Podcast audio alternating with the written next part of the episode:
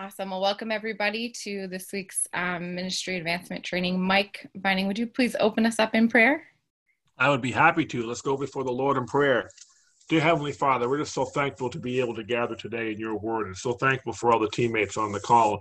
And so thankful to see new faces like Juju and welcome her uh, to this team. And we're so blessed to have her. We just ask that you guide our conversation today and bless us and give us direction. These are uncertain times, but God, we know you have a plan. Just help us to follow that plan and do everything in the name of your Son, mm. who we pray always and never ending, Jesus Christ. Amen. Amen. Amen. Thank you so much, Mike. Uh, so I'm going to share my screen here, uh, making sure it's coming up. Can you guys see this? Awesome. Campus Ministry Restart. So, um, we're talking about really how we're going to kick off campus ministry. This is a crazy year. We all know that. It's been kind of a crazy ending to last school year. And now we're beginning to think about 2020, 2021. And obviously, there's a lot of new things that have come up. And we just want to talk through some of the, the realities of where we are, but also the opportunities in front of us and the ways we can innovate and um, just some strategies and best practices that we should be pursuing as FCA staff in our region. So, first and foremost, uh, for those of you who have not seen the National uh, Campus Ministry Restart webinar, um, I put the links in here for that. There's a recording. Jeff Martin led that um, with Debbie Job for the basically some of the greatest questions to ask as we think about campus ministry and how we restart. So I strongly, strongly recommend um, that you go and check out those links, especially that second one, the important questions to consider. Um, there are some really great questions about, you know, what does school look like for each school that it's in your area? Where, you know, what are they going to allow? How do we modify? How do we adapt? So I think that's the starting point for us. If you haven't seen that, um, even if you were on the call, I recommend going to look at the uh, documents attached because they kind of consolidate it and put all those questions in there for us. So that's kind of the first and, and the most important thing that I would challenge us to look at. So then regionally, what do we do with this? And that's kind of where we are now. Um, for some of you, we've thought about getting ready to train our huddle leaders for campus ministry with the Keeping It 100 training camp. I know some people are involved with that, and um, that's a great resource. For those of you who are not holding one of those camps, I would strongly recommend that we, as we begin to think about this, we want to be making uh, making disciples who will make disciples. Right? That is the the call, the charge for us as staff. Um, obviously, it's coaches and athletes so uh, I think the beginning is we plan, you know, make the plans and get prepared for a full reopening of schools. Um, some schools will have that in our areas. Every area looks different. But if we do the hard work on the front end to prepare our student athletes and coaches to get ready for campus ministry, um, these are tools and things that they're going to need and use as they are a disciple of Christ, irrelevant of whether schools open full time, hybrid, virtual, whatever. Um, these are great resources. So we made all of the content for the Keeping It 100 training camp as a design as a template for huddle leader training. That was the purpose, that this could be repurposed and used for huddle leader training for now to the future. So, in that, the content um, I would challenge you to use and think about this has all been created, and you can you have access to this. There's the Dropbox link there. But we want to be training our athletes and coaches on one, what is the four what is the gospel, and how to share it. Um, it's a great resource you know um, using those those tools and, and materials. The second thing that's really important as we're making disciples who make disciples is really equipping these um, coaches and athletes to share their testimony share their story using the go- the gospel message in the context of their story. So you know there's great training resources whether it's in the e3 handbook um, the e3 playbook excuse me or um, you know in the athletes bible there's a bunch of places where that exists but sharing their testimony. So training on that and then thinking about who has God placed in their circle. So we're really challenging coaches and athletes to think about their spheres of influence using that E3 map. Um, and working through this with coaches and athletes is really important. And then this is where the training comes in for FCA is where do they do this? And this will kind of be dependent on where we go with um, the school ministry, campus ministry, or beyond. But irrelevant, these are all important things to know. So helping coaches and athletes understand the opportunities in front of them. So, events, obviously, we might have limited opportunities for large group gatherings this year, but it's still important that they know about Fields of Faith and they know about coaches' uh, workshops and things like that. So, where, what are the FCA environments? Um, obviously, huddle training, campus, multi sport huddles is kind of our bread and butter, right? It's where we go to. And then one on one, what it means to disciple in a one on one relationship. So, we present this, we want to train on these things. Um, and then uh, we really felt like, as a bunch of people from the region have talked about, and Jeff Martin has recommended, the Athlete's Bible, I truly believe, is one of the greatest resources FCA puts out. And so we want to train these athletes to use this, to know how to use it, how to, what to find, where to find it. Um, so the Athlete's Bible training is really important. So that's the content for huddle Leader training.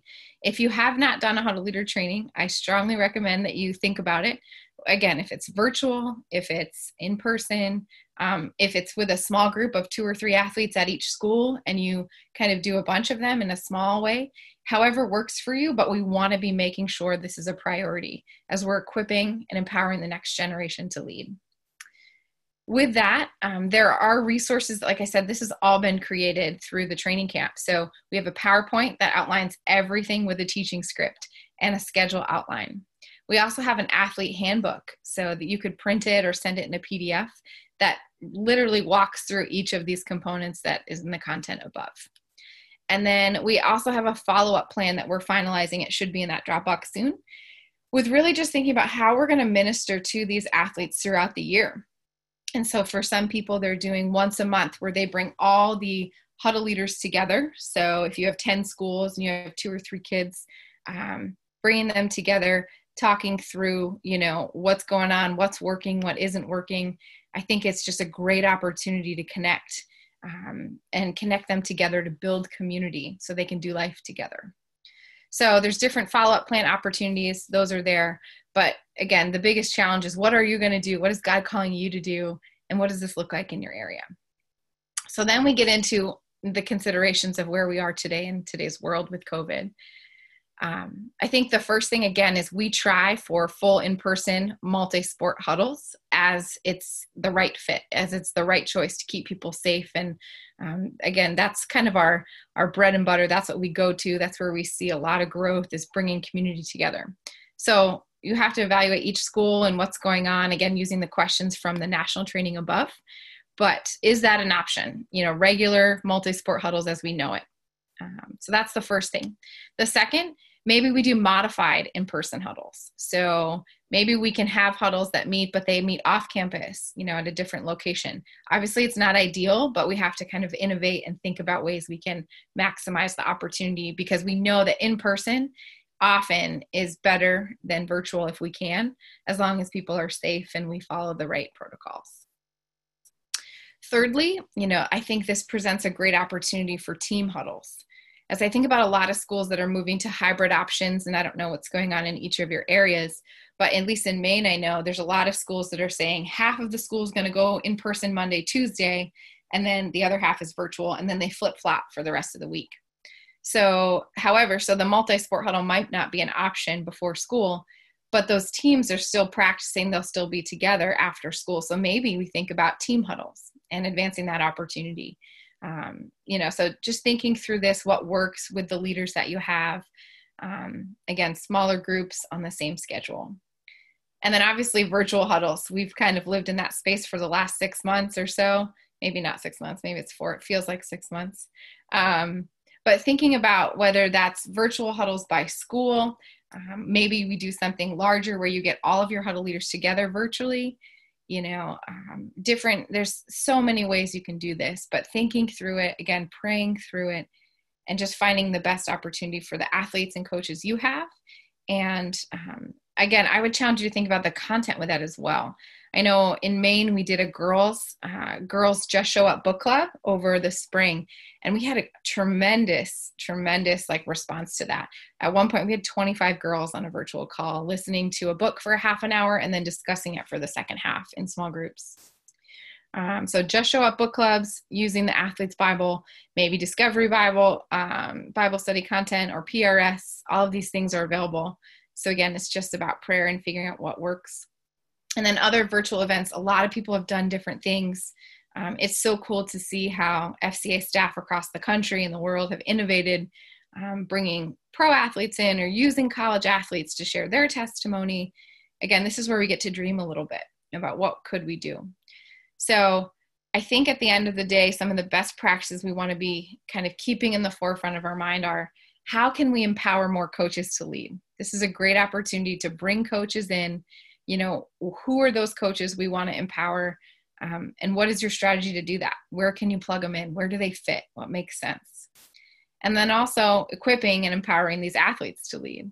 So again, who are those athletes? And then what is your strategy? Where where do they fit?